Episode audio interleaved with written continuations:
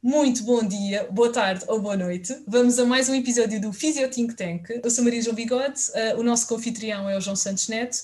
Um, hoje estou com dois convidados, vamos continuar a conversa do, da sessão anterior, do episódio anterior, a Ângela Vieira e o David Oliveira. Então, uh, nós estávamos a falar uh, das questões éticas associadas à dependência, um, considerações éticas associadas a, a nós facilitamos processos de dependência quando não, não existe essa necessidade de dependência. Muito importante para os ouvintes que nos estejam a, a ouvir e a seguir este episódio era importante ouvir o anterior, porque este é um episódio com uma sequência específica, portanto, eh, ouvir isoladamente este não vos vai fazer muito sentido. Portanto, sugiro-vos que ouçam o anterior. Um, vocês tocaram aqui num ponto que eu acho que era importante nós refletirmos, que tem a ver quando, quando é que o próprio paciente uh, quer ser dependente. Nós não chegamos a desenvolver isto, porque entretanto uh, uh, mudámos um pouco a conversa. Vamos, se calhar, vamos começar, hoje trocamos a, ordem. David, pode ser tu a começar? Pode ser? Quando é que o próprio paciente, e começando especificamente de, do último caso, daquele caso que tu tinhas falado, quando é a própria pessoa a querer ser dependente, não que seja consciente ou, ou a própria pessoa quer ser, ter apoio. Ah, um, um, uma coisa que era muito importante explicar à, à população todos nós fazemos prática clínica. Quando nós trabalhamos em condições uh, para o Estado, etc., uh, nós nesse sentido temos um bocadinho mais de liberdade, uh, no sentido em que nós damos referências, a pessoa continua ou não continua connosco, de acordo com os reais critérios que a pessoa tem. Quando existe, quando a prática é privada, por isso é que eu tinha falado no primeiro episódio, a questão, a questão de ser os nossos próprios, o negócio próprio, isto toca em questões éticas que têm de ser pensadas e é por isso que nós estamos a pensar sobre isso, ok? Então, quando parte da própria pessoa. E curiosamente, vocês dois deram dois exemplos semelhantes em que, quando é a própria pessoa a, a partir com esta ideia, ou quando é a própria pessoa usando a referência do, de, do que vocês tinham falado, de estratégias mais passivas e mais ativas, quando a pessoa nem sequer precisa de estratégias passivas, e é a própria pessoa a nos pedir eu tenho uma resposta para isto, interna, de certa forma, e queria saber a, a vossa opinião. Força, David, és tu o primeiro. Eu, ao contrário de ti, eu não tenho uma resposta. Uh, novamente, como falámos no último episódio, acho que vai depender extremamente de pessoa para pessoa, uhum. e daí também entrar um pouco a importância do que é que nós temos vindo falar, uh, da questão de ver a pessoa do ponto de vista biopsicossocial. Sim, e perceber sim. que a pessoa está inserida num, num meio uh, com outras pessoas, uh, com determinadas características sociais, psicológicas e biológicas. E um, também, se, se quisermos ser um bocadinho mais picuinhas comportamentais, contextuais, etc. Sim, sim, um, mas isto acaba por ter um grande, um grande, um grande se, e pode ser um dilema ético, principalmente do ponto de vista privado, como tu afirmas, que é, ok, porque é que a pessoa me está a pedir mais sessões? Ou porque é que a pessoa quer estar mais na fisioterapia? Porque ir fazer fisioterapia não é propriamente ir de férias. As pessoas vão de férias porque lhes dá prazer. As pessoas não vão para a fisioterapia porque lhes dá prazer. À partida. Muito bom. Mas, mas é, é lá está. Tu partes do pressuposto que a pessoa quer ficar o mínimo tempo possível na fisioterapia porque quer estar boa, quer voltar a fazer as coisas que lhe dão prazer e não quer estar ali, entre aspas, a sofrer nas sessões de fisioterapia durante não sei quanto tempo ainda para mais a pagar do próprio bolso. Exato, é exato. Referir. Que é importante referir, e, sim. E depois bates de frente com um caso que é exatamente o oposto, que é a pessoa está disposta a pagar mais porque quer estar contigo e clinicamente está melhor. Exato. Ou clinicamente está estável, ou tem algo Parece um contrassenso. chamar. Sim. Exatamente. Por isso, acabas por ter que, lá está, fazer um zoom out e perceber, ok, se calhar clinicamente a pessoa está ok, mas quais é que são os fatores que estão a aprender a pessoa a vir ao serviço. Porque a fisioterapia, ir à fisioterapia, pode, ter, pode ser um, envolver outras um escape, coisas. pode Sim. ser uma estratégia de coping para lidar com um outro problema. Sem dúvida. E tu podes colocar na balança o seguinte: se eu lhe digo que não, porque ele está clinicamente estável e que pode ir à vida dele, quais é que vão ser as repercussões disto? Pode ser não ocorrer nada, obviamente, mas pode haver repercussões que, como tu não sabes, entre aspas, o que é que se passa na cabeça da pessoa, Quais são os motivos pode, que levaram a, a propor isso? Exato, sim, pode ir sim, buscar eh, conforto ou uma resposta a alguma coisa que seja mais nociva para ela do que simplesmente ir à fisioterapia. Exatamente, exatamente.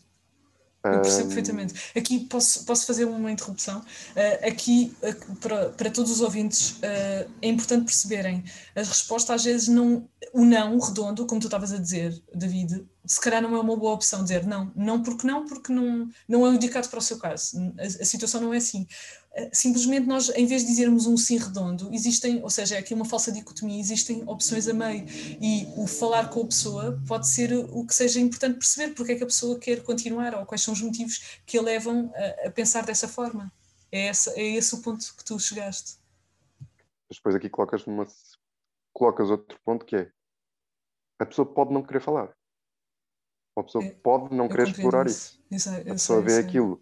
Vamos, se calhar um exemplo parvo Uh, a pessoa tem prazer em ir à sessão porque tem pessoas lá com que se dá bem, porque dá-se bem com o fisioterapeuta, porque existem outros utentes também no espaço que durante uma hora têm ali uma situação, uma situação de uh, relaxar, ou estão-lhe a dar atenção, exatamente, ou exatamente. consegue falar se calhar de um ponto de vista mais aberto, porque como as pessoas não a conhecem intimamente, pode-se explorar. Não, não a julgam também, sim, tanto. Exatamente. Uhum. E um, isso, e ir à, à, à, fisioterapia acaba por ser uma experiência prazerosa. Não sei se posso, sim, sim, não sim. sei se posso definir isto como uma experiência prazerosa, mas algo que para a pessoa se torna importante. Sim, e tu acabas por tirar é legítimo. Isso, acabas por tirar isso e não sabes o que é que vai ocorrer.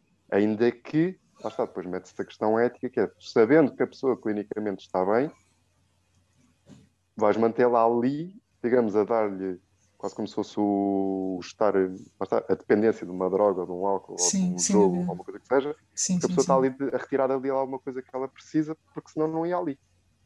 Eu percebo. Uh, só uma coisa, a, a, necessidade, eu percebo perfeitamente, a necessidade da pessoa é legítima. E se as reflexões éticas fossem fáceis, não eram reflexões. Por isso é que isto é importante uh, os, os ouvintes pensarem. Ou seja, é legítimo, é legítimo. E a, e a conclusão pode ser uh, a pessoa continuar, como aconteceu nos, dois, nos, do, nos vossos dois casos. Se a pessoa tiver hipóteses económicas para tal, tudo bem, ok? É, é uma possibilidade. É, aquilo que tem partido sempre de nós, e aqui é o ponto que eu se calhar vou bater o pé um bocado, enquanto pessoa gosta de ética, nós temos uma responsabilidade superior à outra pessoa. E então é aqui o ponto em que se calhar parte de nós, não, não só começar por refletir acerca disto, ou seja, não assumir, ah, a pessoa quer me dar o seu dinheiro, então eu vou continuar.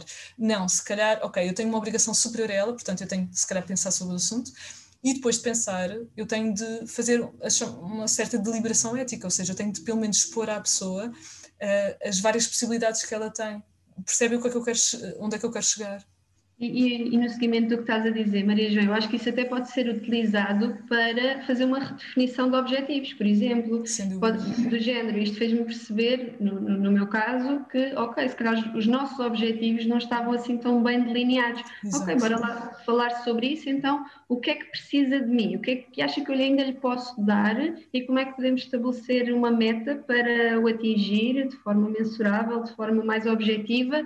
Para que se sinta mais à vontade quando fizermos a alta. A alta, exatamente. Até porque há uma coisa, o processo de alta não é propriamente nosso. Ou seja, a pessoa tem critérios para, critérios para a alta da fisioterapia, mas a alta, do ponto de vista de tomada de decisão partilhada, a alta tem de ser dos dois. Pronto, existem pessoas que optam por abandonar o processo antes de finalizar os objetivos e têm essa legitimidade. Nós ficamos, obviamente, com pena, mas têm essa legitimidade. E existem situações em que nós uh, atribuímos, uh, nós detectamos que a pessoa tem critérios para alta antes da própria pessoa percepcionar isso, mas alta é algo negociável. É isto tudo requer alguma negociação. Tocando no ponto que o David tinha falado no último episódio sobre um, cada caso é um caso, é, um, é, uma expressão que eu não gosto porque ela está atribuída a um contexto muito específico, mas para os ouvintes perceberem, é nós estamos a falar de pessoas, portanto, a tomada de decisão partilhada envolve, obviamente, refletir acerca da pessoa que está à nossa frente, não dos casos que estão nos artigos ou de todos os casos que nós já tivemos na nossa prática profissional. Portanto, não tem mal nenhum refletir sobre isto. Pronto, é esta, só que é esta necessidade de pensar e não assumir só porque sim, ou não assumir só porque a pessoa nos vai, uh, uh, nos vai possibilitar uh, a situação económica, porque é o nosso trabalho, e existe, e os colegas podem dizer, ah, mas é o, é o nosso trabalho e nós merecemos. Claro que sim, eu não estou por isso em causa. A questão é quem é que tem mais responsabilidade entre os dois, o paciente e o profissional de saúde, em chamar a atenção perante isto? Quem tem? Percebem? É que o dinheiro até pode ser do paciente, ou seja, ele ter o poder da questão económica, mas uh, que eu saiba, quem tem maior responsabilidade do, do ponto de vista de relação de poder são os profissionais de saúde, que detectam se a pessoa tem ou não critérios, que depois pode, obviamente, arrastar durante algum tempo ou mudar os objetivos, como vocês estavam a dizer, ou seja, podemos, não é inválido isso, essa possibilidade não é inválida, a pessoa tem obviamente razões válidas para querer continuar um processo de fisioterapia. Ou quando nós falamos de fisioterapia, lembre-se que nós não vamos ter só ouvintes fisioterapeutas. Qualquer processo de saúde é válido a pessoa querer continuar a ser acompanhada e é válido a pessoa não querer ser abandonada e é válido a pessoa não querer gastar dinheiro e falar connosco por, por outras vias, obviamente, e é válido nós não queremos falar, desse, ou seja, não querer falar com a pessoa sem ser por consulta. São situações válidas, ok? Aquilo que eu quero que os que os ouvintes reflitam é a questão de se, se, já pensaram sobre isto, primeiro, e segundo, se não era importante irmos pensando sobre isto, ou seja, se calhar parte de mim, neste caso clínico, começar a avisar a pessoa porque é que ela quer continuar, porque é que ela não dá nenhum sinal de querer alta, etc.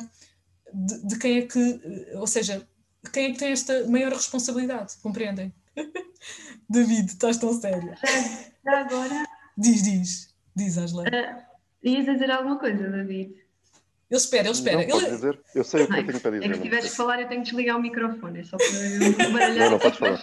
Podes falar. Exato. Força, força, Angela.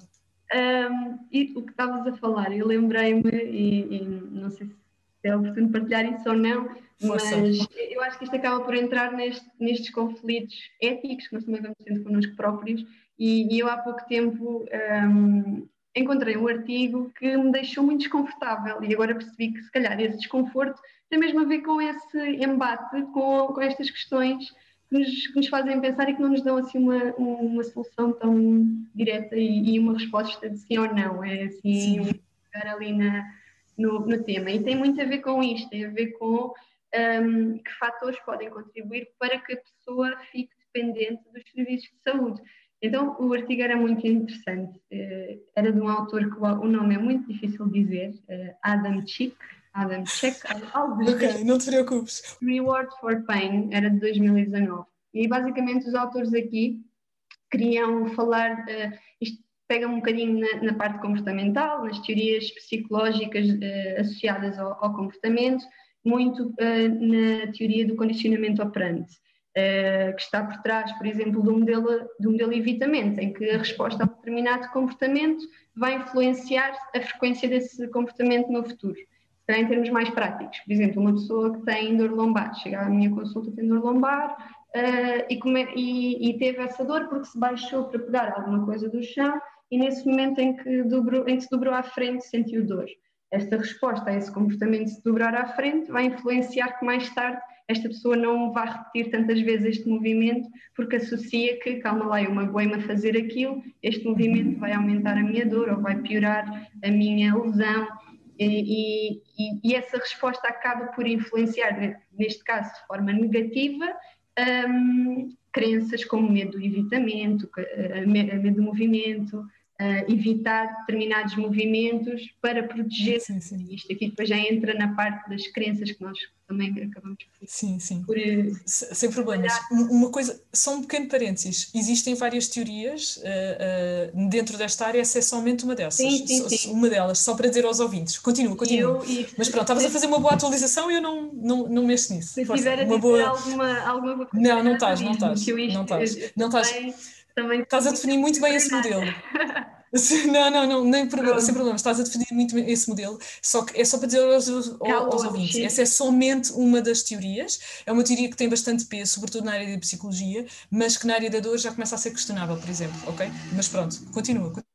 Pronto, e, e estes autores uh, pronto, estavam-se a sustentar nesta, nesta teoria e dizem que já há muitos estudos por trás das respostas negativas, neste reforço negativo, que é a pessoa tem uma resposta negativa que influencia a repetição desse comportamento no futuro. Neste caso, o comportamento era de baixar à frente, a resposta de dor faz com que eu não repita este, este comportamento.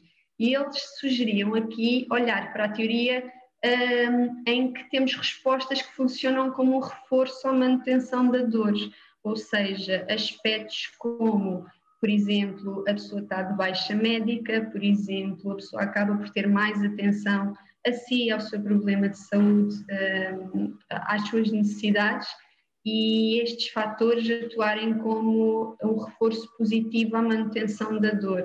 Ou seja, a pessoa vê-se, imaginando uma pessoa que trabalha numa fábrica, acaba por ter um, um, trabalho muito exigente fisicamente, ou mesmo os trabalhos que exigem muito stress. Uh, a pessoa, por causa deste problema, a pessoa está baixa, acaba por ter algum tipo de remuneração, mas não está suscetível a esse tipo de trabalho. Por exemplo, acaba por ter mais atenção dos familiares, acaba por ter mais atenção dos colegas, dos profissionais de saúde, e a atenção aqui é uma coisa que eu acho que diferencia muito o serviço privado do serviço convencional. Nós temos muito tempo para dedicar à pessoa um, e, e, eles apontam isso como algo que pode contribuir para a manutenção da dor no tempo. Agora, eu senti muito desconfortável quando li isto. Sim, eu, eu fico feliz que tenhas ficado desconfortável, por acaso. Ok, mas por acaso sabes uma coisa? Eu, eu, eu acho que posso ter uma pequena resposta para isso. A questão é, uh, yeah, e uma, uma resposta mais positiva no sentido em que uh, ela. Um, ou seja, não é bem assim, sabes? Isso é, é, é quase como se. Por é que, olha, ainda bem que eu falei que havia outros modelos. outras teorias. A questão é uh, avaliar somente por, pelo espectro do comportamento. Óbvio que a pessoa tem um reforço positivo de ter apoio e poder estar a descansar em casa. A questão é se a pessoa precisa de mais apoio, uh, ah, um, se a pessoa precisa de mais apoio, de estar em casa, etc., existem outras situações na vida dela que não estão propriamente a ajudar também. Ou seja, não é por, por a pessoa ter estes comportamentos que vai dar uh, à, manutenção da dor propriamente dita. É, basicamente, esse, esse tipo de artigos é daqueles que até se suportam um pouco nas questões dos seguros correrem com as pessoas mais cedo que, do, que, do que era legítimo, muitas vezes. Uh, ou seja, esse tipo de reflexões são interessantes, mas são questionáveis, sobretudo hum. pelo modelo em si. Ou seja, esse modelo, por exemplo, eu ia dizer é, esse modelo é ótimo para justificar, se calhar, o caso do, que o David estava a falar, um, quando as pessoas se sentem bem na fisioterapia, eh, nós acabamos por dar esse reforço positivo, uh, usando o mesmo modelo operante, ou seja, a pessoa sente-se bem, então não nos associa a algo negativo. Mas, é, mas fica mais ou menos por isto, percebem? Existem outras condições na vida da pessoa que, faz, que podem estar associadas, que eu não vou responder porque eu não conheço o, o, a, a, em detalhe nem a, a amostragem, nem a metodologia que eles usaram, mas. Uh, aqui se calhar nós podemos voltar a cair em outro assunto que nós também não dominamos, que são a ver com os determinantes sociais em saúde. Existem pessoas que um, usam, obviamente, a baixa para poderem ficar em casa e a descansar, mas elas não têm somente o problema da dor, têm muito mais problemas que não têm outra, que não, não têm ferramentas para os resolver e acabam por utilizar o a baixa e o estar com o apoio dos profissionais de saúde para poderem respirar um bocado durante uns meses. E, muito sinceramente, acham isso tão ilegítimo quanto isso? É que eu não acho, percebem? A questão é que usam, pronto, depois uh, acabam por tratar um bocado mal os nossos pacientes, e vocês, se trabalharam, eu já trabalhei com casos de seguro, e os seguros, alguns deles tra tratavam um pouco mal os nossos pacientes nesse sentido, no sentido de despachar a alta velocidade, um, e e eu trabalhava isto, eu falava disto com os pacientes, por acaso, que tinha a ver com a questão de era importante a pessoa voltar à sua vida o mais rápido possível. E nós sabemos disso. Quanto mais rápido possível, isso aí, eh, esta associação é forte, pesada. Quanto mais a pessoa voltasse, voltar-se a ver, a fazer as atividades todas, é essencial. E para muitas pessoas o trabalho é uma coisa importante. Não é para todas, pronto. Mas infelizmente a nossa sociedade funciona muito à base de relações laborais, de trabalho, etc. Eh, então, quando as pessoas se viam na, situa na situação da baixa, muitas vezes havia outros profissionais que eh, achavam que as pessoas estavam-se a aproveitar dessa baixa e isso não, às vezes não, isso não corresponde necessariamente à verdade. Podiam estar a, a, aproveitar esse tempo é para descansar, para se calhar interromper o processo de quase burnout ou de, de ansiedade ou de sério laboral que estavam a passar um, e tinham atenção da família quando nunca tinham tido durante algum tempo ou, ou tinham algum eh, problemas de relações familiares que nunca tinham tido nunca tinham trabalhado e na altura que estão em baixa se apercebem disso, mas a questão é essa, não é assim uma resposta tão simples. Fico muito feliz de teres ficado eh, incomodada. Foi precisamente esse, o yes. desconforto foi mesmo de género, ai, mas quem sou eu para assumir que a pessoa, uh, ou seja, estou-me a basear em, em critérios muito poucos uh, muito, muito pequenos para assumir logo à partida que esta pessoa se está a manter no meu serviço de fisioterapia só por causa destas questões. Obviamente, isto pode ser mais ou menos visível em certas pessoas e não, não podemos também assumir que isso não acontece, porque, porque pode acontecer, pode acontecer. mas fiquei, fiquei desconfortável por, epá, mas quem sou eu para assumir, para, para, para presumir que a pessoa está a basear nisto? Sem dúvida. E, e, esta reflexão que tu tiveste é uma reflexão mais dentro da ética, que entra em conflito um bocado com a reflexão meio quase moralista, se calhar, da, das, das, associações que fazem de. Uh, usando esse artigo, por exemplo, é uma associação mais, ok, está a agir bem ou mal, como se fosse assim tão simples, percebem? Pronto. Vamos dar tempo ao David. Ele está tão caladinho agora. Desculpa, David. Acho que esta margem, o pessoal da margem sul fala muito. não tem qualquer problema. O, o que eu ia dizer há bocado acaba por também ir bater nisto que, que tu agora disseste, Maria João. Hum. Eu não sei se, se Angela sente isto como, como, quer como gestora, dona de um espaço, quer como fisioterapeuta. Ela se calhar depois pode dar o contributo dela. Mas eu noto bastante na minha realidade que é, em casos que não seja, por exemplo, uma lesão estrutural clara, um pós-cirúrgico de, um, de uma ligamentoplastia de um cruzado anterior, ou uma ruptura muscular, o que seja. Um, a maior parte das pessoas que nos procuram por dor, ou seja, o eixo delas é tenho dor e quero ficar sem dor. Eu ver se não vou cair, uh, afirmo já que vou cair no erro da generalização só para ser mais mal. fácil de falar. Sem problemas, sem problemas. Um, Os ouvintes compreendem. Que é, muitas das vezes as pessoas não te dizem à partida ou à primeira os reais motivos pelos quais elas estão a, a requisitar-te. O que elas Sim. te dizem é, tenho dor uh, e quero ficar sem dor. Porque dor é negativo, não gosto de sentir dor, quero ficar sem dor. Mas pode haver mais essa questão, não é? Pode haver exatamente. mais motivos, submotivos. A pessoa, exatamente, a pessoa quando chega a ti ter dor, já à partida existem uma data de situações não, eventualmente não resolvidas, ou que a pessoa lá está, não tem estratégias para resolver, então vai acumulando, acumulando, acumulando, acumulando, lidando, lidando, lidando, lidando, tendo respostas biológicas do ponto de vista hormonal, de adaptações, etc, etc. Uh, do ponto de vista psicológico, também deve haver alterações de algum, de algum, de algum modo. Uh, o não ter apoios sociais, se for caso disso. Sim. O não ter apoio familiar, se for caso disso. Isso é muito um, E a pessoa, quando chega a ti, já vai com a consequência. Yeah, já vai arrebentar pelas seja, costuras quase. Quando nós, quando nós quase. Uh, nós, é, é costuma ser, ser engraçado nós fisioterapeutas e as profissionais assim, não podemos tratar a consequência, temos de tratar a causa. Ah, sim. Mas a maior parte das vezes a causa que nós achamos que a causa é uma consequência de um turbilhão de coisas. Sim. Nós não fazemos ideia e mesmo nós que temos uma hora, se for preciso, para ouvir o utente em avaliação, não conseguimos apanhar aquilo tudo.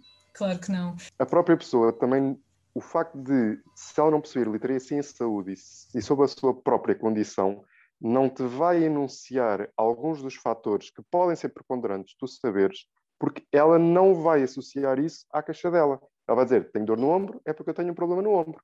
Ou tenho uma dor nas costas, é porque eu tenho uma dor nas costas.